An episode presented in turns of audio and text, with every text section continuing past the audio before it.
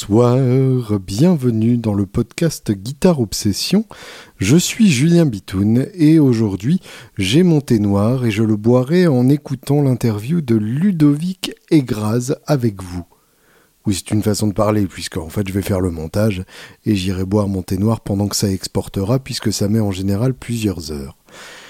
Ludovic Egraz, euh, ce nom vous dit peut-être quelque chose. Si vous étiez à la Guitar Fest la semaine dernière, qui était d'ailleurs absolument bouleversante, et je remercie tous ceux qui ont pris la peine de se déplacer et qui ont sans doute passé une très bonne soirée d'après la plupart des, témoignages que j'ai eus. En tout cas, merci d'être venu.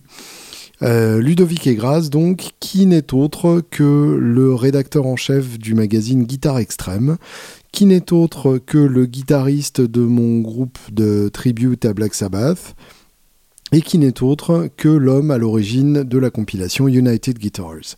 Je vous ai déjà pas mal parlé d'United Guitars, donc une compilation de guitares faite par un guitariste pour les guitaristes, avec 23 guitaristes français euh, pour la plupart dessus, euh, qui ont amené des compos originales enregistrées spécifiquement pour cette compilation, qui donne un peu un état des lieux de la guitare en France à l'heure actuelle, euh, dans ce qu'elle a de plus passionnant. Et donc, euh, j'ai choisi d'interviewer Ludo pour, bah, pour tout savoir, hein, tout simplement, pour être au courant de comment ça se passait, pour, euh, pour avoir un peu le, dessous des cartes, et puis euh, pour connaître un peu la, carrière de Ludo euh, au sens plus large. Ça fait quand même plusieurs décennies qu'il est journaliste guitaristique, et donc forcément, ça vient avec son lot d'anecdotes absolument croustillantes. Bonne écoute donc à toutes et tous. Dans deux semaines, euh, je vous raconterai la Guitar Fest et plein d'autres choses chouettes qui m'arrivent. Euh, J'enregistre cette intro le mercredi 20.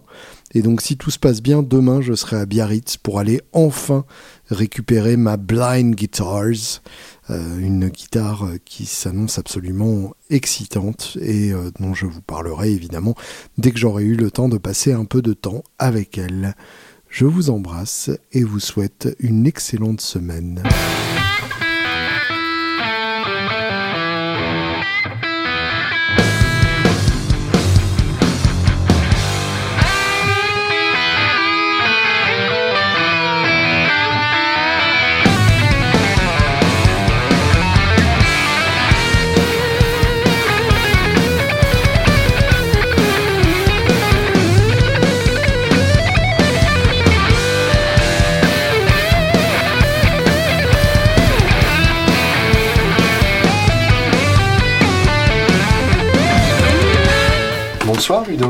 Bonsoir Julien. Alors, je- nous sommes dans le studio 180 pour la promotion de l'album United Guitars, Volume volume 1, c'est très important de le préciser. Euh, Au-delà de ça, ça fait longtemps que je voulais te, te faire causer dans le podcast, 1. Bah écoute, euh, super. puisque nous avons un, un passé commun euh, Oh oui. qui commence à être assez, euh, assez colossal. Euh, on a bossé ensemble il y a 8 ans, 7 ans, quelque chose comme ouais, ça, ouais, et pendant euh, de longues années. Voilà. Et euh, donc, euh, et donc tu m'as euh, convoqué pour faire partie de- des guitaristes de cette double compilation. Exactement. Euh, bon, on va commencer par là parce que moi c'est quelque chose qui m'intéresse. Comment t'es venue l'idée de, de United Guitars hein? Bah moi déjà j'ai toujours été un peu euh, fasciné quand j'étais ado par tous les tous les albums de Shrapnel, euh, les guitares for the practicing musician, les compiles de Guitar World, tout ça. Donc Alors Shrapnel, pour ceux qui connaissent pas, donc c'est le label de Mike Varney de Mike Varney, voilà, qui avait une euh, une rubrique dans Guitar Player euh, qui s'appelait Spotlight. où en gros les, les apprentis shredders de 17 ans lui envoyaient des cassettes. Bah, c'est là que Malmsteen, Jason Baker, des gens comme ça ont, ont, ont fait parler d'eux pour la première fois. ouais, Tous, en fait. Ouais, tous. Qu- quasiment tout, enfin les Sean Lane, Friedman. euh, tous ces gens-là. Ouais, ouais, euh, effectivement, tous ont commencé, Paul Gilbert aussi, euh, ont été découverts par cette Ouais, rubrique-là. ouais. Je me demande même si à l'époque Govan n'y a pas figuré. euh, C'est possible, vers- ouais. Vers 93-94. Baton aussi. À vérifier. Et donc, lui avait un, un label, Voilà, Shrapnel Records. et ce label faisait à la fois des albums et des a des compilations. compiles, voilà. Et bah, comme plein de gens de ma génération qui s'intéressaient un peu donc à la guitare instrumentale, bah, c'est là que j'ai découvert un peu euh, tout un tas de, de guitaristes, Blue Saraceno, euh, Sean Lane, euh, Joe Tafola, des gens comme ça. Donc bon, même si après, moi j'ai pris le large un petit peu par rapport à ce genre de musique et que je, je m'y intéresse moins qu'avant, je trouve, je trouve ça quand même intéressant dans une époque où j'ai l'impression que la guitare a toujours le vent en poupe, on va dire, mais ça touche plus vraiment des, des jeunes. C'est un peu un truc de, de trentenaire, de quarantenaire, Mhm. voire plus si affinité. Et je, je trouvais ça intéressant de créer un projet voilà, qui montre un peu tout ce qui se passe au niveau de la guitare en France, donc euh, et- sous la forme d'un album instrumental tel que j'ai toujours rêvé d'en faire un. Tu, tu considères que la guitare a le vent en poupe à l'heure actuelle hein? Euh, bah, ça dépend auprès de, de, enfin, de quelle tranche d'âge. Oui, je te, bah, disons que les gens de nos générations, t'es es bien plus jeune que moi, mais euh, on va dire, voilà, ouais, que 30, 40 jusqu'à 70 ans, c'est les gens qui fréquentent les petits salons de la guitare, c'est les gens qu'on voit Oui, c'est vrai. Au concert de guitare, c'est les voilà. Mais par contre, les, les 15, euh, 15-30, ils sont un peu absents, je trouve. Enfin, Voilà. Et, et la guitare instrumentale spécifiquement, euh, qui tu vois à l'heure actuelle de... Bah, je vois vachement de gens sur YouTube en fait. Ah oui, c'est vrai que j'avais pas pensé à ça. ah oui, oui, bien sûr. Oui, c'est le nouvel Eldorado de, de l'instrumental. ouais. Voilà. Alors ça, ça manque un peu de compo, je trouve. Hmm. mais il y a quand même des gens qui ont, euh, enfin qui ont, euh, mais- enfin qui ont des choses à dire quand même, et on, verra ce que ça donnera dans les années à venir. Et donc voilà, je, je trouvais ça intéressant d'essayer de, euh, ouais peut-être de d'intéresser les plus jeunes, euh, enfin de capter leur attention avec un projet comme celui-là. Mhm. Pas que, hein, évidemment, parce que c'est- Intéresser les plus jeunes, donc t'as fait un CD. voilà. oui, mais qui est aussi disponible sur Believe sur toutes les plateformes digitales et euh, sur, euh, sur euh, les plateformes de stream, bien sûr. Mm. Bien sûr.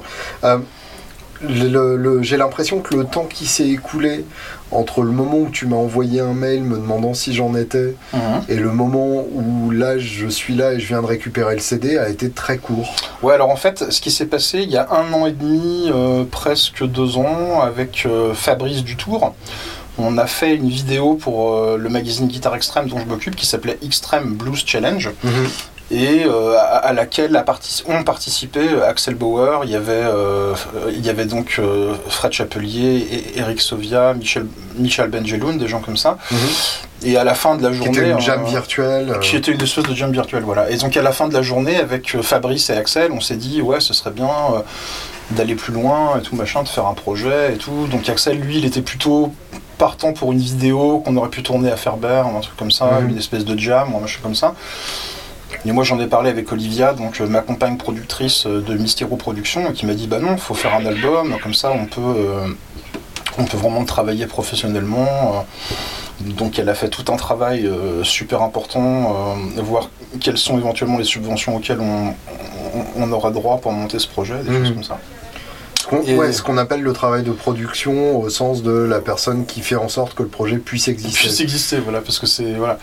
Et euh, en fait, oui, effectivement, il y a, il y a un moment donné où elle m'a dit, bah écoute, euh, si on le fait, c'est maintenant, euh, là c'est le moment, tout machin truc, donc voilà. Il y a eu une fenêtre, quoi. Voilà, ça s'est tout activé en, en- en même temps, donc c'est là que je t'ai contacté. À peu près, je t'en avais parlé peut-être une fois avant quand on Ouais. avait. Voilà. Et effectivement, donc fin juin, bah, quasiment aucun morceau n'existait. Mhm. Euh, j'ai commencé à recevoir des maquettes euh, vers la mi-juillet euh, jusqu'à la mi-août. Voilà. Et euh, bah, on a tout enregistré en 4 jours, euh, début septembre. Donc effectivement, c'était un process euh, très, euh, très speed et très casse-gueule. Avec en plus un, un Kiss Kiss Bang Bang euh, lancé pendant les vacances. Pendant les vacances, donc pas la période idéale, euh, mais bon, tu m'avais bien briefé, puis j'ai vachement. Enfin, j'ai vu un peu comment tu avais fonctionné par rapport à ton album, Mhm. ta façon de travailler, euh, l'aspect communautaire de la campagne et tout, et je me suis vachement inspiré de ça pour la nôtre en fait. Ouais. Et euh, ouais, ouais, en fait, on a eu un résultat. Moi, je m'attendais pas à ça. Je m'attendais même pas à ce qu'on atteigne l'objectif. En fait, je me suis dit. Oui, alors que vous avez atteint 194%, c'est ça? Ouais, voilà, exactement. Ouais, C'est- quand même hallucinant. ouais, ouais, c'est chouette. ouais. Et qu'est- qu'est-ce qui explique ce, ce succès pour toi? Bah, je pense que euh, bah, y a, ça touche quand même. euh, C'est une niche, hein, la guitare instrumentale et la, et la guitare électrique, mais je pense que quand même ça, ça, ça passionne quand même pas mal de gens qui ont voulu s'investir dans, dans ce projet. Et il y a aussi Mhm. tous les partenaires qu'on a eu, euh, donc euh, 22 marques de matériel qui ont, euh, qui ont nourri une tombola qui nous a servi à, à booster la campagne. Quoi. Et Ouais. ça, mine de rien, c'est pas mal. Puis on, on est quand même 23 guitaristes à jouer dessus, donc euh, bah, ça démultiplie forcément. euh, Les réseaux, Les réseaux et tout ça, respectifs, ouais, bien sûr. Ouais. donc, donc je l'attribue à ça. Puis, euh, Mais ça, au- ça veut dire qu'il y a un intérêt pour, euh, pour ce genre de projet. Moi je pense, ouais, ouais. Surtout que depuis, euh, on va lui rendre hommage. Thibaut Abrial avait fait Guitare sûr. dans les années 90. Alors c'était un projet un peu différent. Je crois pas qu'ils avaient tous enregistré dans le même endroit. Mmh. Mais mine de rien, c'était quand même un, un projet un peu du même acabit. Et c'était au début des années 90, c'est ça Au tout, début de Christophe Ouais, quoi. euh, début milieu, hein, je crois, parce que le, le premier Morgul Ball doit dater de Et 94. ben, le, le- le morceau Song, Song, Song for Thibaut, je crois, qui est, qui Tale of Thibaut, ouais, Tales of Thibaut, voilà, il- était sur la compile Guitar Attitude. tout à fait, Donc depuis, il n'y a, il y a pas eu vraiment de tentative de, enfin, de refaire un album comme ça. bien sûr. Voilà. Et ça t'a ça t'a rassuré de voir le succès du Ouais, quand même. Ouais. Euh, quand même, ouais. Bah oui. Ouais, ouais. Parce que c'est enfin, c'est un pari. euh, C'était un peu gonflé, ouais. Ça. Ouais. Ouais, clairement. Non, mais ouais, bien sûr que ça m'a rassuré, ça m'a fait super plaisir.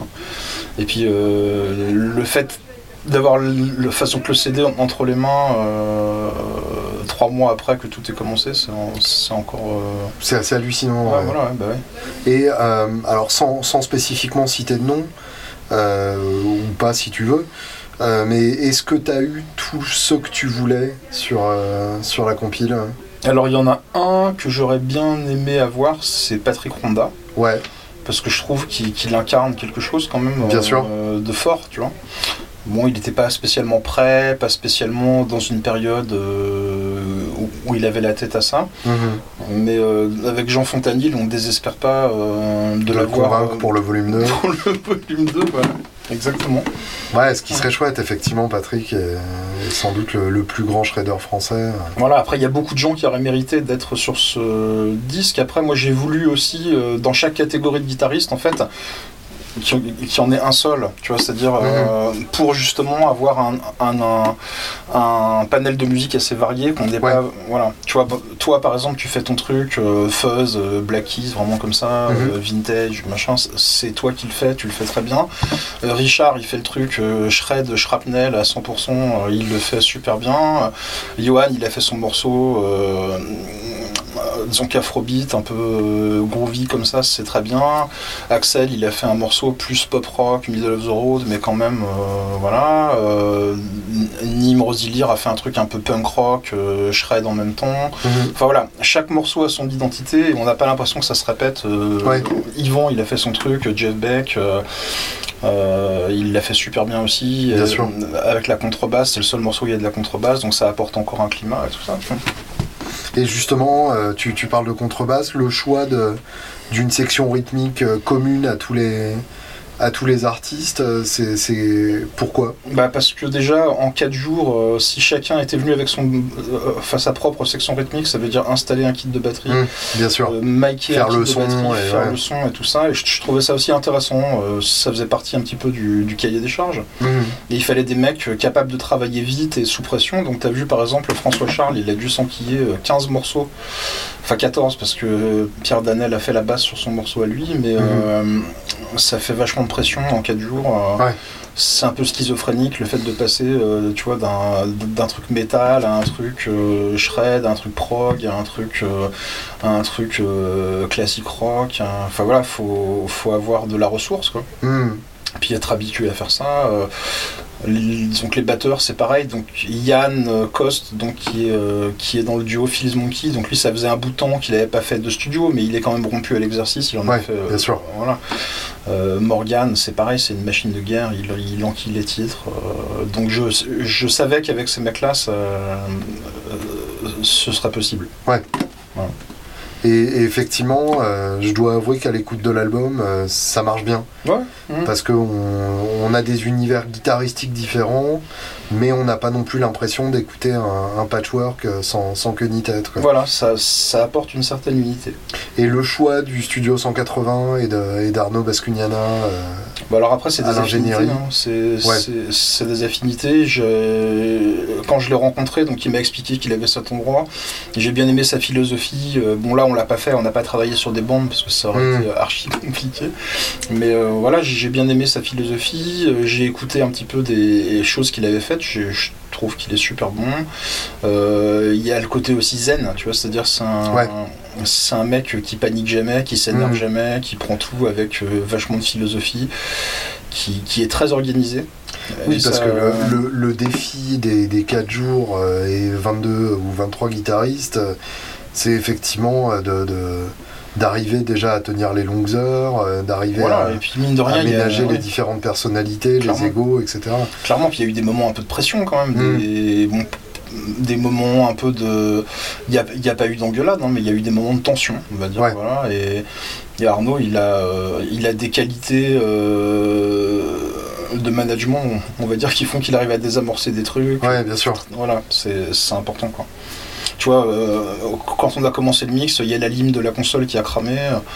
euh, Il y a plein de gens qui auraient paniqué. Lui, non, voilà, il a tout de suite trouvé une solution. Euh, Mm.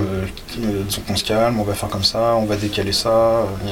voilà, bon, alors que nous, on était un peu, oh, merde, putain, comment on va faire Et bon, voilà. Donc c'était un bon choix aussi. Je, Ouais. je- je crois que c'est ça, euh, me concernant, euh, là où je suis euh, fier de moi, c'est Ouais. d'avoir réussi à choisir les bons guitaristes, faire composer ce qu'il fallait, je- donc le bon studio, le bon ingé son, les, les bons, les bonnes rythmiques, voilà, c'est tout s'est bien imbriqué. Quoi. Et justement, ouais, toi, ton rôle, ça a été producteur au sens euh, la personne qui a la vision et qui la réalise.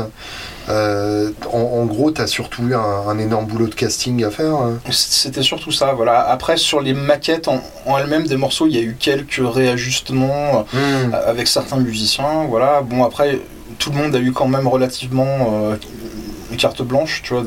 D'ailleurs, bah, tu disais, oui, c'est un, un double CD. À l'origine, c'était censé être un simple. Hmm. Mais j'ai tellement laissé C'est gens, avec la euh, durée de, voilà. de certains morceaux, ouais, d'accord. Bah, C'est-à-dire, ouais, moi je, je voulais quand même qu'il y ait des échanges et des interactions dans les morceaux. Donc au début, il y avait deux solos, après trois, il y a des morceaux, il y en a quatre, je crois. donc, donc on rajoutait des sections, des trucs. Au bout d'un moment, Ouais. il y a, il y, a, il y a Toc Olivia qui m'a dit, mais là on va avoir un problème. Euh, L'usine qui va euh, faire le CD, en fait, me dit qu'on. Ils vont plus être garants de la qualité audio au-delà d'une certaine durée. euh, Donc, Ouais, faut- normal. euh, donc on a décidé de faire un double. Voilà. Puis finalement, c'est marrant, je trouve un double. Ouais, et puis c'est c'est pas plus mal parce que le, le, le livret a beaucoup d'informations. Ouais. mhm. Donc l'idée de faire un beau digipack euh, avec deux CD, ça, je trouve que ça donne du poids au projet. Ouais, bien sûr. Non, non, puis le truc où je suis content aussi, c'est même si tout le monde n'a pas pu être là, euh, bah, évidemment Gus G et Eric Graham, ils pouvaient pas être là parce qu'ils sont. euh, Gus, il est loin, euh, Eric, il était à New York, je crois, au moment où ça s'est passé, donc il Mhm. pouvait pas être là. Fred Chapelier, euh, hélas, n'a pas pu être là, euh, mais la plupart, quand même, des gens sont venus. Ouais. Donc c'est quand même un investissement pour eux aussi de venir passer euh, un ou deux jours ici, de, de rester en studio, d'écouter les autres, de d'échanger et tout. Mais c'est ça que je trouve qui fait aussi l'intérêt de ce projet. C'est-à-dire, c'est Mm. euh, voilà, c'est pas comme si on avait tous fait un morceau à la maison et puis qu'on, on- enfin, enfin, voilà, c'est Ouais, c'est qu'on avait tout fait masteriser ensuite. euh, À l'origine, Ouais. le projet était encore plus ambitieux. Moi, je voulais carrément euh, faire que du live en fait. Ouais. Mais là, bon, il y a, y, a, y a plein de gens qui étaient pas d'accord pour faire ça. C'était un peu casse-gueule, mais bon. Qui finalement l'a fait en, en vrai live hein? Alors, les, les titres les plus live, parce qu'il y a- il y, a quand même eu euh, certaines guitares rythmiques qui ont été faites en amont euh, par les gens qui avaient euh, des bons home studios, genre Ouais. Axel, Yuri, par exemple, ils ont fait des, ils ont, ils ont fixé certaines Ils choses, sont venus avec des prods déjà assez élaborés, quoi. élaboré, ouais, enfin des, des, enfin des guitares rythmiques et puis des guitares d'arrière-plan, on va dire. Hmm, D'accord. Euh, mais par contre, il y a des gens comme Manu Livertou ou, ou toi, je crois. hein, c'est, enfin, vos titres ont été faits de A à Z ici. euh, mais il n'y a pas que vous. hein, Il y a Neo Geo aussi. Mhm. Tu vois. euh, je sais plus qui d'autre encore. bah moi, mon morceau, il a été fait de, enfin, de A à Z ici aussi. Non, je dirais que c'est moite-moite quand même. Ouais. Ouais, mm. C'est pas mal, ouais. Ouais, bien sûr. Effectivement. Ouais, ouais. Ça aurait été difficile autrement, je pense. Hmm. Voilà. C'est... Je pense que pour le volume 2, on prendra un ou deux jours de studio supplémentaires pour les prises. C'est... Et justement, une fois sur place, euh, que- quelles ont été les, les difficultés en tant que, en tant que maître du, du vaisseau? Bah de, de faire en sorte que tout le monde euh, accepte le jeu que, euh, en gros, on avait 3-4 heures pour faire chaque morceau Hmm. en termes de prise. Ouais. Bah, fa- faire comprendre à certains musiciens qui, qui voudraient plus peaufiner que bah non en fait faut il faut jouer le jeu donc ça ça n'a pas toujours été facile parce qu'on a affaire à quelques énergumènes très perfectionnistes et, Bien sûr. et très euh, très euh, très exigeants envers eux-mêmes donc ils le sont aussi en- envers les autres hein, comme Mm. Yuri de Groot c'est pas une c'est pas un scoop enfin voilà c'est Johan aussi c'est des gens qui sont très euh, pas vraiment dans le lâcher prise et qui doutent de tout tout le temps donc euh, Mm. donc voilà, c'est c'était pas facile de leur dire bon maintenant voilà faut un petit peu arrêter, faut, euh, il faut laisser la session d'après se dérouler. Enfin voilà, c'était un petit peu ça voilà. Alors, à propos de lâcher prise, parlons de toi. Ouais. Euh, je, suis, je suis fier de ma transition. Euh, tu, euh, tu, tu parlais déjà de, de- de- d'enregistrer un album à l'époque où on bossait ensemble chez, chez BGO. ouais. Et euh, je, je n'ai eu de cesse de, de te pousser Ouais, je sais bien. hein. et de te proposer de faire la basse, etc. Mhm. Et euh, là, enfin, il y a donc euh, Us vs. Them, qui est ton titre sur, Ouais, cette, mhm. sur cette compile, qui, sans flagornerie superficielle, est vraiment bien. Merci. Euh, quid du reste de l'album euh, qu'on attend Bah je sais pas là c'était euh, je, je sais pas si tu veux c'est Est-ce que ça euh, t'a déclenché l'envie de faire le reste ou est-ce que tu considères que c'est dans, dans cette compile et que ça y restera? Je sais pas. Je, moi, pour l'instant, je pense plutôt au- au- à la suite de cette compile euh, Mm. avec un volume 2. Donc, je suis en train de. même si pour l'instant, c'est encore très. euh, très euh, lointain mais euh, je commence à y réfléchir donc voilà non Ouais. je, je pense que pour l'instant je vais, je, vais euh, continuer dans cette perspective là Mhm. puis, puis voilà, puis bah, comme tu sais, en, en termes de compo, on n'est pas tous euh, aussi prolifiques, on n'a pas. Enfin voilà, donc ça, chez moi, c'est un truc qui prend un peu de temps quand même, quoi, tu vois. Donc c'est. Puis je, je pourrais pas faire, euh, faire des morceaux dont je suis pas complètement satisfait. Ouais. euh, voilà, bon, puis c'est. Mais il y, y en a d'autres est-ce que euh, ça en intéresserait des gens, euh, si, si on se posait vraiment cette question-là, on Oui. ferait plus rien. C'est vrai, t'as raison. Euh, Il y a, d'autres démos euh, d'autres titres dans, dans, ce, dans cette veine-là? De moi? Ouais. Ouais, quelques-uns, ouais, Hum, bien sûr. ouais. Hum. Bah, bah là, ce morceau-là, par exemple, il y a- il y, a une partie euh, de ce morceau, c'est quelque chose que j'avais euh, dans un coin de, que j'avais composé quand j'avais euh, 21 ans, je crois, un truc comme ça, Excellent. Que, que j'ai ressorti, je sais, pas, je, enfin, je sais même pas pourquoi, c'était même pas prévu que ce soit dedans.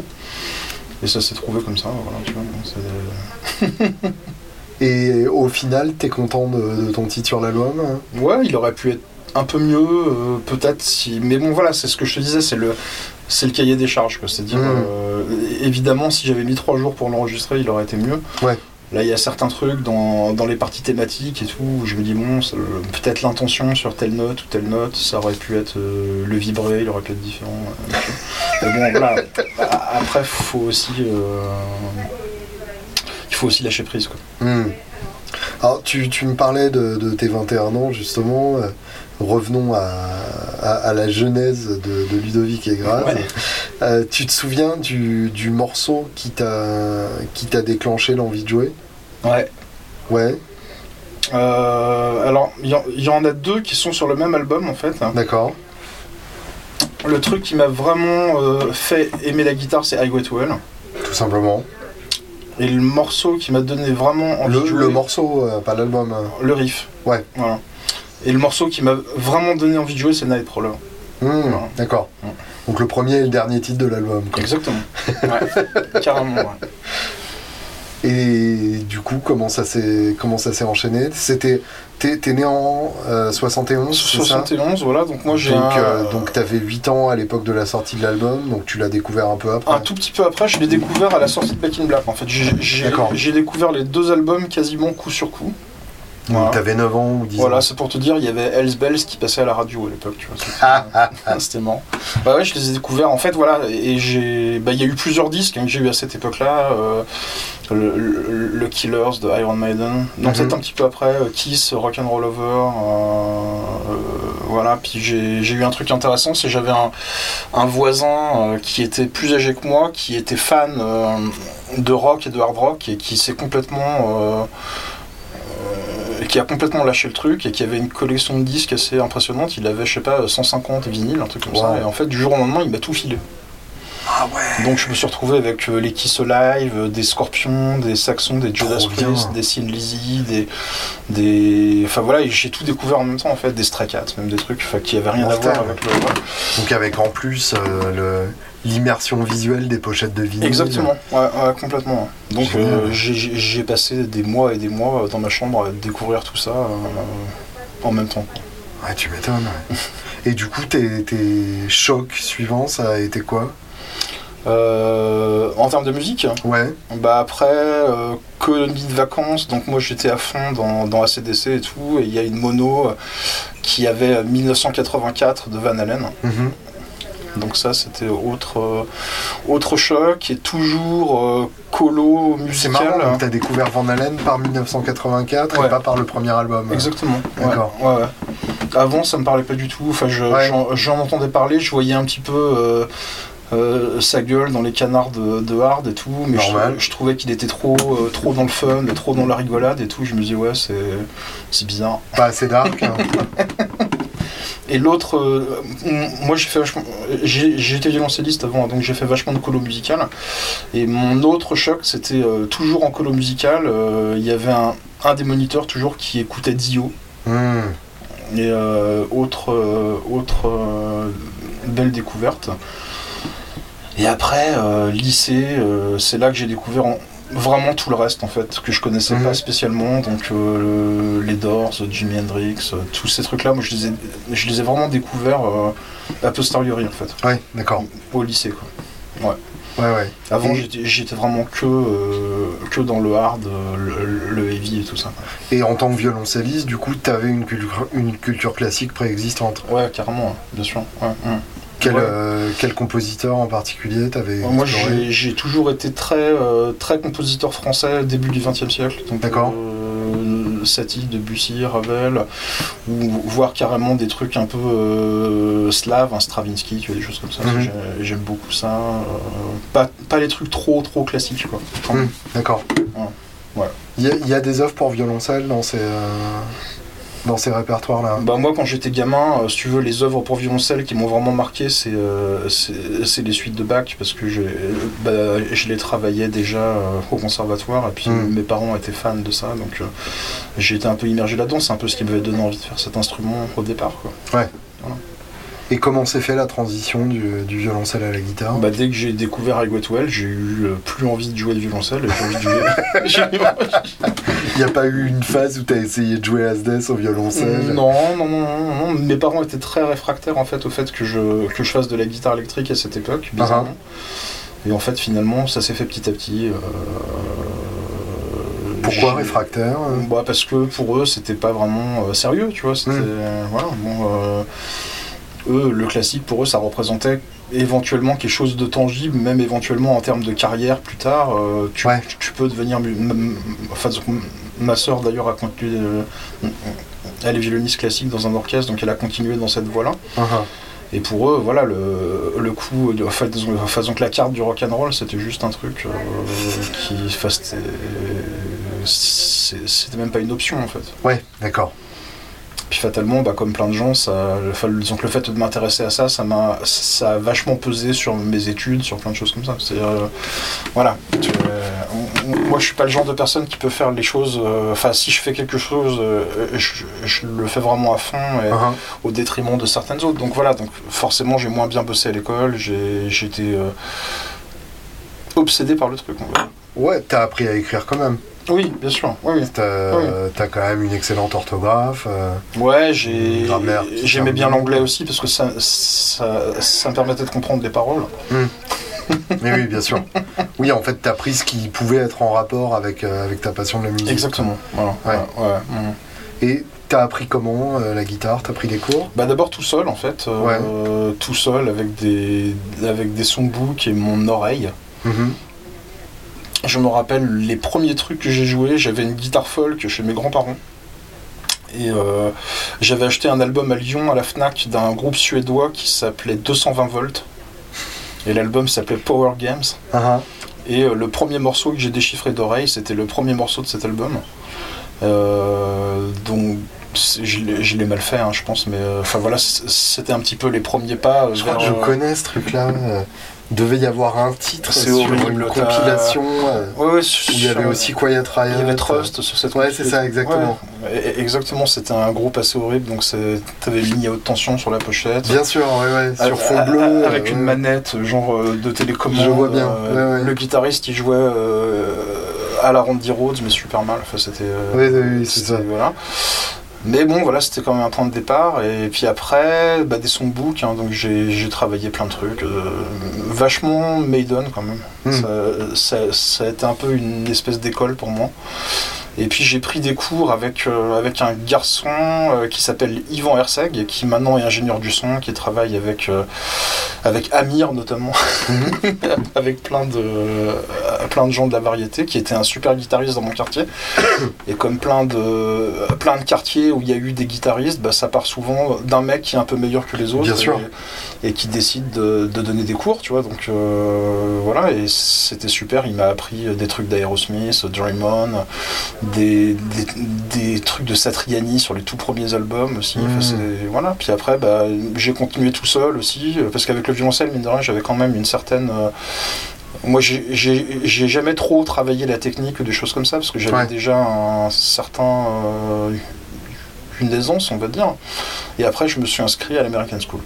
Hmm. Voilà. Donc là, c'était pas vraiment pour la guitare, hein, c'était plus pour tout le reste. euh, Pour avoir le bagage euh, l'harmonie, harmonique derrière. l'oreille, avoir des petites notions euh, d'arrangement, d'impro, de choses comme ça. C'était surtout ça. En fait. Et ça a été une étape importante. hein? Ouais, quand même. Je me suis rend- j'ai eu une période aussi quand même assez jazz, fusion et tout, et je- Ouais. ça m'a permis de me rendre compte que j'étais pas fait pour ça du tout. et, euh, et, et voilà, puis non, puis d'ailleurs c'est à l'American School que je suis retombé vraiment dans les trucs métal où je me suis euh, pris Pantera en pleine gueule, des trucs comme ça, Mhm. et où j'ai arrêté d'écouter Uzeb et Sixon pour revenir à pour revenir à ça, et puis euh, ouais, non, si si, enfin j'ai j'ai appris vachement de choses quand même. Mais ouais, justement, euh, en fait, le, le- les, les premiers vrais. euh, les, les pro- le premier vrai projet euh, musical euh, ambitieux que tu eu, c'était Tom Fool. hein. Ouais, j'ai eu, quelques groupes avant, mais Il y a eu des, des précurseurs avant. qui étaient un peu. euh, ça se barrait un peu dans tous les sens, trop de. Trop de stupéfiants, trop de. Hmm. pas assez d'organisation, mais il y avait des choses intéressantes. ouais. Ouais. Euh, il y avait des choses intéressantes. Un groupe qui s'appelait Audience for Dinner, qui était assez intéressant, qui était très Bowie, Lou Reed. Alors c'était pas du tout Classe. ma culture, mais les gens avec qui je jouais étaient vachement là-dedans. Donc il y avait un côté un peu euh, bigarré avec euh, moi à la guitare qui faisait un truc un peu décalé, mais c'était intéressant. Mhm. Il y a eu, euh, il y a eu un groupe qui s'appelait Alifib, donc on était vraiment euh, très Robert Wyatt, très euh, très Mm. très prog, un peu. Ah bah oui. Alifi, c'est un titre sur euh, Rock Bottom de. Robert Wyatt, ouais, tout à fait. C'est le nom de sa femme aussi d'ailleurs. il me Exactement, voilà. Et, euh, et, et- et donc, ouais, prog, prog fusion, un peu psyché, c'était intéressant. Mm. Donc, bon, on était un peu glandu, donc on n'a pas fait grand chose. On a fait quand même des beaux concerts, on a fait le Divan du Monde, on a fait des trucs comme ça, c'était bien. Classe. Tom Fool, ouais, c'était un petit peu le. Ça a commencé aux prémices un peu du néo-metal, ce qu'on Mhm. appelait comme ça, donc euh, influence Face No More et tout. Et Ouais. et ouais, ça, ça, ça a duré quelques années. On a fait, euh, on, on a fait deux albums. euh, c'était, c'était une chouette aventure. Voilà. Ouais. Voilà. Mais bon, comme tous les groupes, tu arrives à un certain âge, tu es, rattrapé par des réalités euh, qui font que tout le monde peut plus s'investir Mm. de la même façon. Et vu que c'était quelque chose un peu. Il y avait une alchimie un peu dans ce truc-là. Quand euh, il y a eu des pièces rapportées, des trucs, ça, ça a beaucoup moins Ça marchait pas pareil, ouais, bien sûr. Et c'était encore une époque où euh, faire des disques, ça voulait dire label, euh, promotion, tournée, Ouais, alors on, showcase dans les FNAC et ainsi de suite. on, on en a fait des, des on a fait un petit peu tout ça. On était un, un peu inexpérimenté, donc on a fait des erreurs qui font que qu'on n'a pas eu la trajectoire peut-être d'autres groupes de cette scène. euh. C'était la, c'était dans la lignée de la, de la Nowhere Team ou- Ouais, bah, disons qu'on les connaissait, c'était des gens qu'on fréquentait vachement. euh, euh, disons qu'on jouait en concert avec eux, on, Mm. on les voyait en soirée, tout ça, mais on n'avait pas. Eux, ils ont été vachement.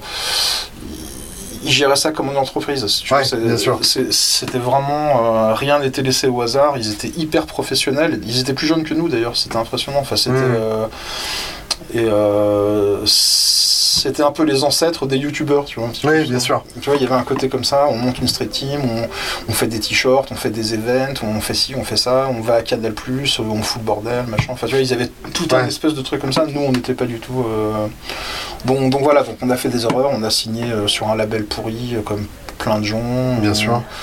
Ça, ça manque un peu de focus, mais bon, mine de rien, voilà, je suis quand même assez content qu'on qu'on ait pu le faire. On a travaillé avec Stéphane Buriez, c'était des chouettes Mhm. expériences. On a, on a passé 10 jours avec lui à faire un album, c'était. euh, voilà. Et à cette époque-là, tu étais déjà journaliste Ouais, bien sûr. hein. C'est venu Ouais. comment Raconte. Bah, Moi, j'ai fait un BT musique au lycée de Sèvres. D'accord. Alors, c'est un, truc un peu particulier. C'est le, je crois que c'est le seul lycée en France où il y a ça. C'est euh, un cursus qui se fait euh, en seconde, première, terminale. Où en fait, tu as, des des options de musique. Donc, euh, que tu travailles euh, en studio, tu apprends à faire des, euh, de la prise de son, tu as des cours d'arrangement, des, tu travailles le, sur le- l'histoire de la musique, l'histoire de l'art, les reconnaissances de timbres en orchestre, tout un Wow. travail comme ça. Et il y a pas mal de guitaristes qui sont passés par là, c'est marrant, il y a Louis Winsberg de Sixon justement Mhm. qui, est- qui a été élève de, cette, euh, enfin, de cet établissement. Il y a un autre guitariste un peu moins connu qui s'appelle Jean-Baptiste Laya qui, est- qui joue avec Christian Escoudé, euh, qui, est- enfin, qui a aussi... euh, Enfin, on- est pas mal à être passé par là en gros. Et euh, suite à. euh, En terminale, il fallait que je trouve un stage. Et euh, j'ai fait une candidature à Guitare et Clavier, qui était le magazine que je lisais à l'époque. J'ai été pris en stage. Et finalement, à l'issue du stage, je suis devenu euh, pigiste. Excellent, d'accord. Voilà. Et tu, tu pigeais sur des, des interviews, des thèses, de la pédago Euh, C'était d'abord des interviews, donc j'ai commencé vite à faire des gros trucs parce que euh, j'ai eu la chance de tomber à un moment donné où il y avait un peu une pénurie de personnel. Donc euh, Mm. bah, mes deux premières interviews, ça a été Richie Sambora et, et Metallica pour le Black Album, tu vois, direct. Putain, ouais, d'accord. donc c'était très impressionnant parce que bon, bah forcément, c'est des gens que j'imaginais jamais pouvoir rencontrer un jour. Ouais. Et puis, puis voilà, puis c'était aussi des chouettes, euh, comme je dis souvent aux- à mes collègues journalistes plus jeunes, j'ai connu un peu la, la fin de la- euh, enfin, de l'âge d'or, j'appelle ça. Ouais. C'est-à-dire le truc où on partait en voyage de presse aux États-Unis deux fois par mois, où, euh, il y avait vraiment de la thune dans les maisons de disques, où c'était un peu- sûr. euh, voilà, donc c'était l'opulence, on faisait des, des interviews sur Paris qui pouvaient durer. Moi j'ai fait euh, une heure et demie d'interview avec Ben Harper, des choses comme ça. Bon, c'est Mm. des- c'est des trucs qui pourraient jamais arriver maintenant. tu Bien vois, sûr. euh, voilà. Puis, euh, puis ça, ça a collé aussi à toute cette période où moi j'étais vraiment euh, fan de Steve Vai, de, enfin de, j'ai pu carrément aller chez, chez ces gens-là, Hmm. faire des interviews euh, aux USA et tout, donc c'était Ouais. vraiment euh, hyper intéressant. C'est- encore intéressant aujourd'hui, mais c'est ça, ça a vachement changé. Quand même. Ouais, bien sûr. Changer en quoi? Explique. On, on sent le, on sent la réduction des budgets des, des promos des maisons de disques. Ouais, de tout. Bah, comme tu le sais, le secteur de l'instrument de la musique, il se porte pas super bien non plus. Bien sûr. Tu vois, donc c'est. Ah oui, c'est vrai que oui, il y a une époque où parce qu'un mec était endorsé, euh, il, te, il te proposait aussi de faire des interviews autour de ça. Oui, ou enfin, Ouais. euh, puis, puis- puis bon, ça, ça avait plus de signification. je Ouais. trouve. Ouais, bien sûr. Et puis les, enfin, les marques de matériel euh, étaient aussi, euh, enfin, se, se portaient beaucoup mieux. Euh, l'industrie du disque se portait beaucoup mieux, même si là ils, ils reprennent un peu du poil de la bête avec le streaming, mais c'est Mm. pas, c'est pas encore, on va dire, ils se cherchent encore, quoi, tu vois. Et, et puis à l'époque, les, les dinosaures marchaient encore dans la nature. Euh, c'est une Ouais. époque où il était possible d'interviewer Eddie Van Halen, Ouais, bah, où il était possible d'interviewer Angus Young, qui, qui à l'heure actuelle sont, sont des gens complètement inapprochables. Alors Angus, je l'ai raté. euh, la seule fois où j'aurais pu l'interviewer, c'était quand ils ont fait euh, Steve Upper Lip. Ils avaient fait une grosse promo à Paris et il se Mhm. trouve que j'étais pas là. Mais euh, j'aurais pu le faire. Et Van Halen, par contre, j'ai été au 51-50 chez lui. Ouais. Une matinée, c'était quand ils ont fait le best-of avec, avec les titres inédits avec David Roth, quand il Ah. 95, hein, je crois. Le premier retour de David Lee Roth. ex- exactement. Voilà, voilà, et, et donc j'ai eu la chance euh, et le privilège de, de pouvoir aller euh, chez Eddie Van Halen. euh, Ouais. ouais. Ça, ça doit laisser des traces quand même. Ouais, c'est bah, clairement mon, mon plus grand souvenir de Ouais. faute du journaliste. Qu'est- Qu'est-ce que tu as appris euh, en voyant le- le- l'endroit où ce mec-là a bossé sur, sur, sur les albums sur lesquels il a bossé Bah moi je sais pas, j'ai eu l'impression d'être dans un espèce de euh, de repère de euh, euh, enfin de grande adolescent. Je sais pas, Ouais, d'accord. C'est-à-dire voilà, c'est que du kiff quoi, tu vois, t'as c'est et, et- et lui d'ailleurs c'est vraiment donc l'effet qu'il m'a fait, il m'a fait l'effet d'un mec euh, d'un mec de mon âge finalement, donc à l'époque je devais avoir une vingtaine d'années. Uh-huh. et, et finalement il a il avait gardé cette insouciance et ce ce côté bon il était très euh, moi ça m'avait vachement choqué. Il enchaînait les bières il fumait euh, cigarette sur cigarette. Il était Hmm. pas en très bonne santé. Il venait de se faire euh, opérer de la hanche et tout. Donc c'était un petit peu triste en même temps. Ouais. mais il, mais il gardait ce côté euh, très euh, très enthousiaste euh, émerveillé par par le moindre truc en rapport avec la gratte et tout c'était c'était Et chouette est-ce que tu sentais le, le côté bricoleur Genre, est-ce qu'il y avait des, des micros, des soudés partout? Il y avait une salle qui était remplie de têtes Marshall qui étaient en attente euh, d'être réparées par lui Ah oui, d'accord. Et il m'avait dit qu'il les réparait et qu'il les offrait à des amis. Ah. Et puis il y avait des corps de. Enfin, des corps de guitare stripées, empilés, des trucs. Mm. euh, Il y avait des petits détails sympas comme ça. Ouais, quand je t'es- vois. Quand t'es fan, quoi, tu vois. c'est- J'avais pu toucher la guitare, la fameuse. euh, euh, la fameuse Frankenstrat, La rouge voilà, qu'il ouais. avait sorti pour moi. Enfin, Wow. c'était chouette, quoi. Ah j'imagine. Est-ce qu'elle est aussi mal réglée que ce qu'on dit? Bah j'ai pas joué avec si tu veux mais, euh, mais bon D'accord. voilà je... tu sens que c'est pas une guitare en tout cas euh, enfin c'est c'est clairement la guitare d'un mec de 15 ans euh, qui a Ouais. euh, qui- enfin qui a tout bricolé tout seul quoi. Tu, tu parlais du côté un peu triste justement de, de certaines interviews, du fait de voir le, le- les artistes hors scène et donc dans des moments qui sont pas forcément faciles pour eux. Euh, après avoir sorti un album, tu fais de la promo, quel que soit l'état de ta vie personnelle, etc. Euh, et est-ce que c'est- et- est-ce que tu as des, des, des souvenirs particulièrement difficiles et est-ce que ça t'a euh, dissuadé de- de- d'aimer certains artistes ou est-ce qu'au contraire il y en a que tu as aimé d'autant plus en les voyant dans des moments de, de faiblesse? Putain j'ai- pas spécialement d'exemple comme ça il y a, y, a, y a des gens dont j'étais pas spécialement fan à l'origine mais qui, que j'ai trouvé touchants Euh, Scott Gorham, par exemple, de Sin Lizzy, par exemple, c'est Ouais. un- un- la première fois que je l'ai interviewé, ouais, c'était un petit peu le cas. C'était pas un mec qui était dans une très bonne phase et tout, mais il a cette espèce de, de sens de l'humour un peu à froid, un peu, euh, et je l'ai, trouvé super. Donc du coup, j'ai, euh, j'ai, j'ai- eu envie de m'intéresser plus à ce mec-là, quoi. Mais, bon, sinon après, ça c'est compliqué. Moi, j'avais commencé à comptabiliser. Je crois que depuis euh, 1991, j'ai dû faire euh, près de 3000 interviews. comme ça. Tu vois, ça. Ouais. Voilà, c'est. Mais oui, forcément, il y, a- il y a des gens que j'ai détestés, genre euh, Blackie Lawless de Wasp. Je trouvais que c'était un- Ouais. un, sale connard. euh, Voilà.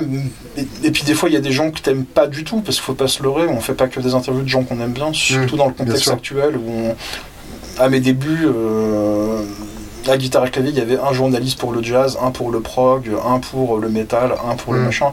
Maintenant, on est des petits effectifs, on fait tout nous-mêmes. Ouais. Et donc forcément, euh, il y, a, il y a des gens que tu rencontres parfois et c'est le côté humain qui fait que tu, tu trouves le mec super et puis finalement tu vois différemment sa, Mm. sa musique. Quoi, tu vois. Oui, tu, tu m'avais même euh, expliqué ta théorie euh, du syndrome de Stockholm euh, du, du journalisme musical. Ouais, il y a des gens des fois où, que tu euh, où, en gros tu te mets à aimer l'album euh, après l'interview, Ouais, même si objectivement Mhm. t'aurais jamais aimé si t'avais pas rencontré le mec. Ouais, ça m'est arrivé, bien sûr. hein. Clairement. Qu'est- Qu'est-ce qu'une bonne interview pour toi? Alors, une interview que j'ai pas forcément très bien préparée. Hmm. De toute façon, moi, je t'en ai parlé souvent.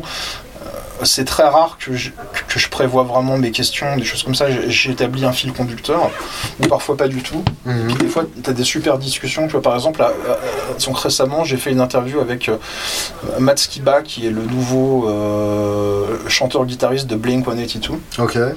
Et c'est vraiment le genre d'interview, j'attendais rien du tout de cette interview. C'est un groupe que je trouve sympa, mais ça me touche pas plus que ça. Donc Ouais.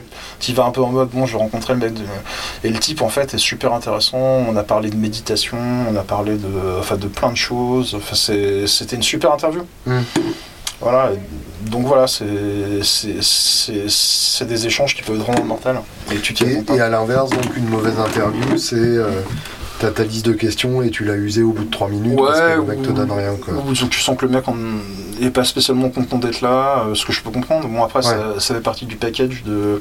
c'est- Enfin, c'est leur boulot aussi de faire de la promo, mais voilà, donc parfois, t'as pas forcément euh, en face de toi quelqu'un qui a envie de parler, qui a envie de se livrer, qui. Qui est, euh, voilà. Puis il y a des gens qui changent, c'est marrant. Par exemple, euh, Michael Schenker, je l'ai fait en interview plein de fois dans, dans ma carrière. Les premières fois, c'était assez désastreux. Mhm. Et les deux dernières que j'ai fait, c'est un, mec qui est devenu super. Ouais, d'accord. Tu vois, donc c'est intéressant de voir un. Il t'a reconnu d'une fois sur l'autre hein Non. Dommage. Certains me reconnaissent, hein, mais. Ouais. euh, Ah, Il y, a- il y en a un qui m'a fait halluciner, euh, c'est euh, c'est Steven Wilson, ouais. Ah oui, Qui a- super qui a 10 ans d'écart m'a reconnu. Ouais, bah. Je je l'ai interviewé une fois pour euh, mon fanzine de lycée et une autre fois pour Guitare Extrême. Et il y avait 10 ans entre les deux et Il il se souvenait d'où on s'était euh, rencontrés. c'est un, enfin. c'est un mec très physionomiste. Ah oui, oui, mais c'est- à ce point-là, c'est quand même, c'est Ouais. quand même hallucinant, quoi. Et euh, tu, enfin, on considère que, que comme un donné, comme un acquis, le, le fait qu'on fasse des interviews, Mhm. euh, que ça fasse partie de notre, euh, notre forme de journalisme, que ça remplisse nos magazines, etc. Dans l'absolu, quel est le but d'une interview? Bah, essayer dans la mesure du possible de, de, de dévoiler peut-être un, disons qu'une facette de l'artiste qu'on connaît moins, ou peut-être Mhm. euh, dans le cadre d'un magazine de guitare, de voilà, d'en, enfin, d'en apprendre un peu plus sur euh, sur bah, son histoire de musicien, de guitariste, ce qui l'a poussé à jouer comme il joue, quoi. Ouais. Voilà. Après, c'est de plus en plus dur à faire dans la mesure où les promos sont, sont de plus en plus formatés. Où les mecs, ils ont quand Qu'est-ce que même. tu appelles euh, formaté avec bah, un discours euh, Oui, ils ont, qu'ils ont des réunions avec le management avant les promos où on leur dit voilà, si on vous dit ça, vous répondez ça. Si on vous dit ça, vous répondez surtout pas ça. Euh, si le mec vous entraîne sur ce terrain-là, euh, vous bifurquez. Ce qui et fait que quelles que soient les questions que tu poses, tu auras la même interview que le magazine concurrent. Et c'est un peu problématique vu, vu la durée des interviews, parce qu'en en 20 minutes ou une demi-heure, c'est c'est très difficile de- d'établir un truc. sauf les gens que tu connais euh, un peu avant. Ou alors Ouais. parfois, tu as, des gens qui s'en foutent. Alors souvent, c'est des. C'est peut-être pas des artistes majeurs, on va dire, tu vois. Mm. Mais euh, ouais, des gens comme J.D. Saimo, des gens comme ça, tu, Mm. tu peux aller dans des trucs complètement. euh, voilà. Et, Mais, et dans euh, ces cas-là, est-ce que tu essayes du coup de, de poser des questions volontairement inattendues ou bizarres pour, pour réveiller la, la personne en face hein Ouais, ça peut m'arriver. Ouais, ouais, bien sûr. hein. Ouais, Ça, c'est une technique qui peut marcher. Ouais, ou euh, enfin qui peut. Moi, si tu veux, j'ai- j'aime bien discuter comme si je discutais, bah, comme on discute là, si tu veux. Donc, Ouais. Voilà, c'est. Mais euh, parfois, oui. De toute façon, il y a des questions. Tu peux pas. euh, bah, quand tu parles avec Michael Schenker, qui a été un des plus gros défonceman de la terre dans les Mhm. années 80-90, tu peux pas occulter cet aspect-là de, enfin, de sa carrière. Donc, Ouais. forcément, tu lui en parles. Ça lui plaît pas forcément. Mais bon, voilà, ça, ça fait partie de son histoire. T'as souvent eu des, des interdictions d'aborder certains sujets Oui, euh, bah, Slash par exemple, j'ai eu des interdictions de parler des guns à l'époque de Velvet Revolver, Mmh, des choses comme ça. Donc c'est un- peu difficile quand tu interviews Slash Ouais. et que t'as pas le droit de prononcer le mot Guns N' Roses. C'est- Alors lui, Oui, ça ressemble un peu au ni oui ni non, euh, version journalistique. quoi. lui t'en parle des fois. Ouais. Mais euh, donc, donc là, tu peux saisir la brèche pour un petit peu essayer, mais bon, généralement t'es un peu rappelé à l'ordre. Il te, euh, enfin, il te, il te fait comprendre qu'il a pas envie de. Et ouais, bien sûr. Il y, a, il y a des interviews qui se sont passées de manière vraiment désastreuse. hein? Non, mais il y a des choses qui m'ont vachement déçu. Par exemple, euh, la fois où j'ai interviewé Dave Murray, qui est vraiment un des guitaristes que j'adore, et tu te rends compte que c'est un mec finalement euh, qui n'a absolument rien à dire. Ouais. Et ça, c'est un peu troublant. Et c'est c'est pour ça que moi, j'ai vraiment. Ce boulot, je l'ai commencé pour rencontrer euh, Angus Young. En fait, c'était vraiment une de mes ambitions. Et finalement, tous les gens que j'ai rencontrés qui, qui l'ont fait m'ont dit que c'était quelqu'un qui n'était pas spécialement très intéressant en Ouais. interview. Oui, c'est pas plus mal que tu l'aies pas fait en fait. Voilà, il ressasse toujours euh, Little Richards, machin, euh, Ouais. Chuck Berry, voilà, mais bon, il n'a pas vraiment de. il- En dehors de ce qu'il connaît, euh, il- n'a pas une culture musicale très étendue, visiblement. Hmm. c'est, c'est- il s'intéresse pas à grand chose, voilà, et donc je, je me, me dis que quelque part c'est bien que ça reste un peu euh, en suspens, cette, cette histoire. Ouais, ça pourrait être la dernière. Quoi. Mais euh, Nono de Tross m'avait dit un jour, il m'avait dit ouais, je dois bouffer avec Angus dans quelques jours, euh, s'il y a moyen, euh, je t'incruste et tout machin truc, je t'avoue que ça, ça, ça m'aurait plu quand même. Toi aussi, Donc. Nono, si tu écoutes cette interview, euh, pour votre prochain repas, on veut bien se cacher derrière. Euh, je, je veux revenir à ton, à ton jeu de guitare. Ouais. Euh, une des choses que j'ai que j'ai pu apprendre à ton contact, c'est euh, l'exigence du de la bonne partie. Euh, tu, tu as cette, euh, cette obsession de euh, quand tu déchiffres un morceau. Alors déjà, j'ai jamais connu personne qui déchiffrait autant de, de solos ou de rythmiques que toi. Ouais. Et à chaque fois, tu as cette exigence de trouver la partie exacte telle qu'elle est jouée sur l'album. Bah ça, ça, c'est un peu une déformation qui vient du classique, un petit peu peut-être. Ouais. le fait, avec Uri de Groot, par exemple, on a un petit peu cette approche. C'est quand on entend quelqu'un qui fait une cover de Eruption, de Hotel California, de, de je sais pas, de d'un morceau de Jeff Beck ou un truc comme ça, si, si c'est pas euh, parfait comme de la musique classique, on comprend pas trop l'intérêt. C'est euh, c'est peut-être un défaut, hein, je sais pas, mais c'est ma- c'est un peu ma façon de. Après, donc tu peux bouger peut-être quand tu l'interprètes toi-même, mais euh, mais euh, mais oui, enfin oui, j'ai toujours eu cette cette euh, cette envie d'aller au plus profond du détail dans le. Ouais. Voilà. Et j'adore ça chez toi et j'ai, je, je me le suis approprié enfin, sans les moyens techniques que tu as, mais, mais comme je peux. Et, euh, et effectivement, je me suis rendu compte que c'est comme ça qu'on apprend en fait. Parce que si on déchiffre euh, à sa manière, alors effectivement, ça permet de, de développer son propre style et ainsi de suite, mais ça fait qu'on n'intègre pas les idiosyncrasies de, de chaque jeu. Ouais, bah là, là un- euh, on va jouer donc à ta Guitar Fest, on va jouer le morceau d'Axel Bauer. euh, Mhm. Et donc j'ai appris le solo de Quentin Godet qui est sur le, sur le morceau d'Axel. Ouais. Et quelque part, quand tu. Alors maintenant, ça fait 10 jours que je l'ai appris, donc je commence à le jouer un peu à ma façon. Mais donc au départ, quand tu déchiffres chaque inflexion, enfin que tu l'apprends tel qu'il est joué, quelque part tu t'imprègnes de du groove de la personne qui l'a fait et ça, ça te nourrit de, de- de cette façon si tu veux. Ouais, bien sûr. Et je, je trouve que c'est ça qui est intéressant, le... surtout la guitare rythmique aussi, quand tu déchiffres des guitares rythmiques, vraiment, euh, bah, tu l'as fait avec Malcolm sur Mhm. ton cover ACDC et tout ça, tu, tu piges vachement de choses et quelque part, bah, il y a une partie de... euh, enfin, des qualités du musicien qui transpire un peu sur toi. quoi. Bien sûr, et je, je me suis rendu compte aussi comme ça que euh, la plupart des grands riffs et des grands morceaux ne sont pas grands par hasard. Ouais, C'est-à-dire que quand tu étudies une rythmique euh, ultra connue, un riff ultra célèbre, en général, en général, il y a toujours un truc qui te surprendra en l'étudiant de près. ouais. Et, et, et souvent, c'est conscient de la part du, du guitariste en question. Quoi, par exemple, tu... Je pense par exemple, là, les- le, le premier exemple qui vient, c'est euh, Smoke on the Water. Ouais. le fait que ça se joue euh, avec les doigts Mhm. sur, euh, sur les cordes de, de La et de Ré euh, plutôt que de Ré et de Sol pour, le, pour les premières notes, etc. Mhm. Et c'est c'est plein de petits détails comme ça qui font que bah, tu as encore plus de, de respect pour le morceau en question et que ça te donne envie aussi d'avoir cette exigence-là vis-à-vis de tes propres morceaux. Ouais, puis il y a des choses énigmatiques, tu vois, par exemple, on avait parlé une fois de Touch Too Much, par exemple, Oui. euh, où, t'as beau avoir YouTube, avoir euh, 3 millions de personnes qui reprennent ce morceau. Personne sait le faire sonner comme il est joué et on, Bien sa- sûr. et on saura probablement jamais comment les mecs ont fait pour le faire sonner de cette façon-là. Et comment il place ses putains d'accents ouais. Et puis peut-être qu'il- que quand j'ai pas entendu la version euh, de Marseille où ils l'ont joué en live avec Axel Rose, mais je doute que eux-mêmes arrivent à le refaire sonner. Non, euh, ça n'a rien à voir. non, non, bien sûr. Mais il y a un truc très particulier sur cette intro et je trouve ça super intéressant justement de de enfin de, enfin, de mettre ce genre de truc au microscope et puis essayer de comprendre comment c'est fait.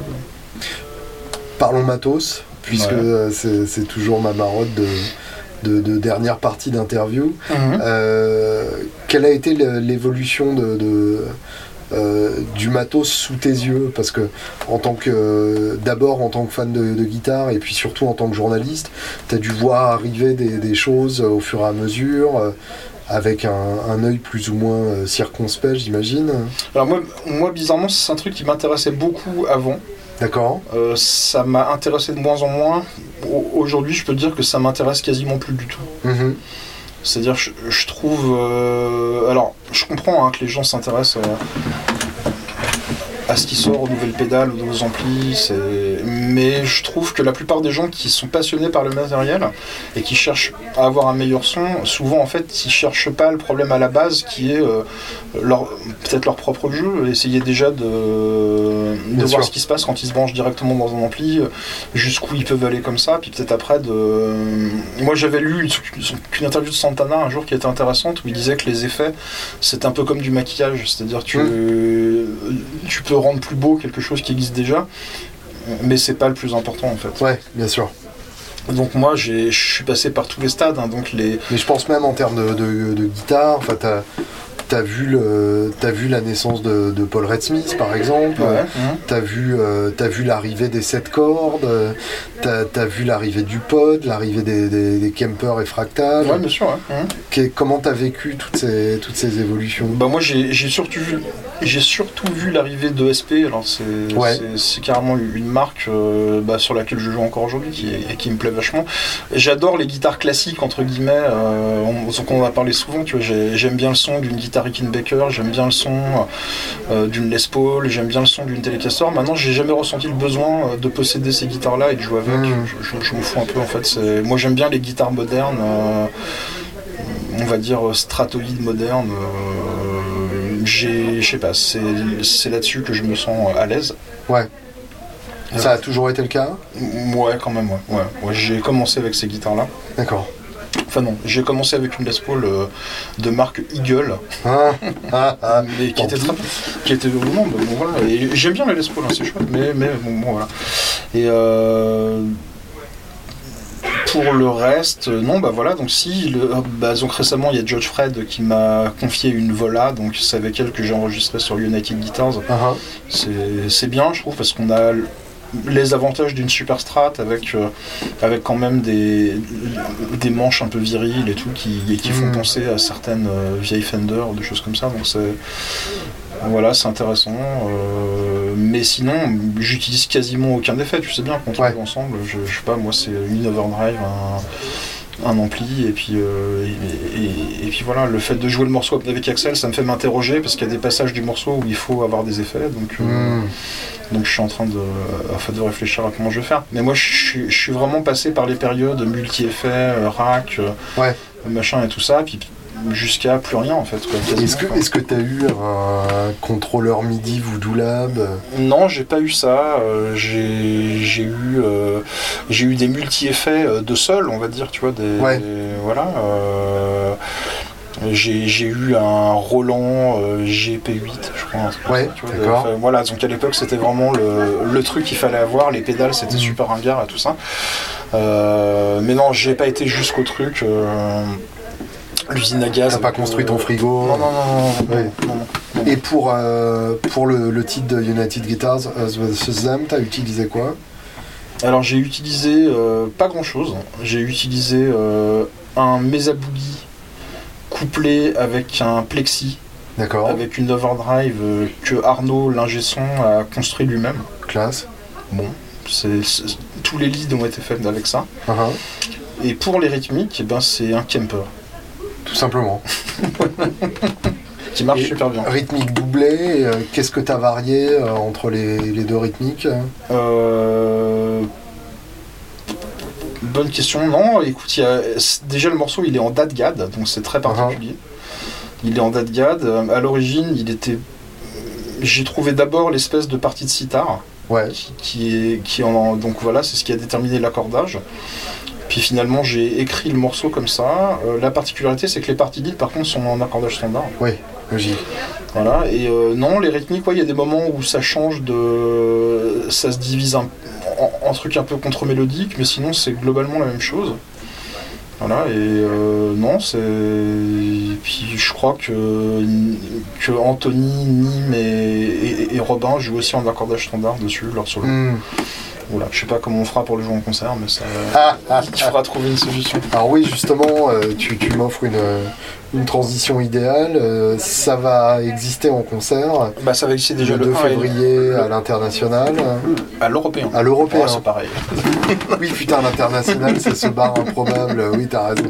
L'européen, Ouais, place de Clichy.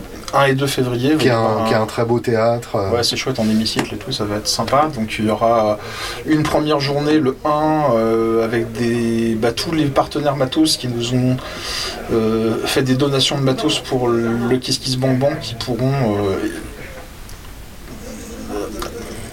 disons, exposer leur matos sur des stands. On aura des beaux espaces d'exposition. Il y aura un des, petit salon, quoi. voilà, il y aura des conférences, il y aura des masterclass. euh, puis le dimanche, il y aura le, le concert United Guitars. Et monter un concert comme ça, tu t'y prends comment? Euh, c'est, je t'avoue que là encore, Olivia, la productrice du projet, est plus rompue que moi à cet exercice parce qu'elle Ouais. l'a déjà fait pour de nombreux artistes. Donc euh, non, bah c'est, écoute, euh, c'est des négociations avec la salle pour essayer d'avoir un, Mm. euh, enfin, d'avoir des bonnes conditions, de dealer justement le fait d'avoir la salle plus les espaces d'exposition pour les marques, de, enfin voilà, tout, tout un tas de, de choses comme ça. Ah, Après le reste, les masterclass, on n'a pas encore vraiment travaillé dessus, mais c'est les, marques qui amèneront, je pense, leur. euh, Leurs anniversaires Ouais, bien sûr. ouais. Il y a, euh, alors c'est un peu vache comme question, il y a un titre euh, que tu préfères sur la, sur la compile? Ah, très bonne question. Écoute, euh, je les aime tous, mais il y en a un que j'aime particulièrement, c'est peut-être celui de Nîmes, Hmm, et je sais pas dire pourquoi. C'est une très bonne raison. Voilà. Il, y a, il y a un titre ou un guitariste qui t'a surpris sur la compile Hum,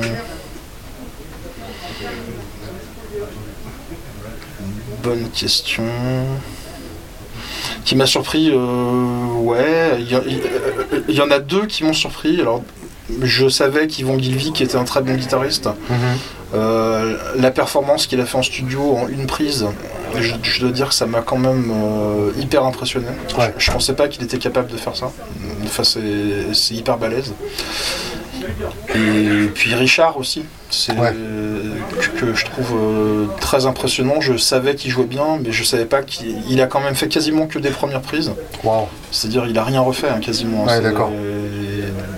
Même les solos qu'il a fait sur la- le, le morceau de Robin, Saturax, sur le morceau de Jean Fontanil, c'est. Je crois que sur Saturax, c'est une première prise, et sur euh, le morceau de Jean, je crois que c'est la deuxième prise, un truc comme ça. Ouais, d'accord. C'est- quelqu'un de. Sachant que c'est d'une complexité euh, terrifiante. Ouais, voilà, alors pas pour lui. euh, Ouais, évidemment. Dernière question, qui, est, qui est ma question de clôture classique. Les trois albums sans lesquels la vie n'aurait pas de sens. Les trois albums sans, la- sans lesquels la vie n'aurait pas de sens. Euh, je dirais euh, Highway to Hell. Mhm. Je dirais euh, Angel Dust, Face No More. Mhm. Et. Euh, putain, 3, c'est difficile. Hein. C'est difficile.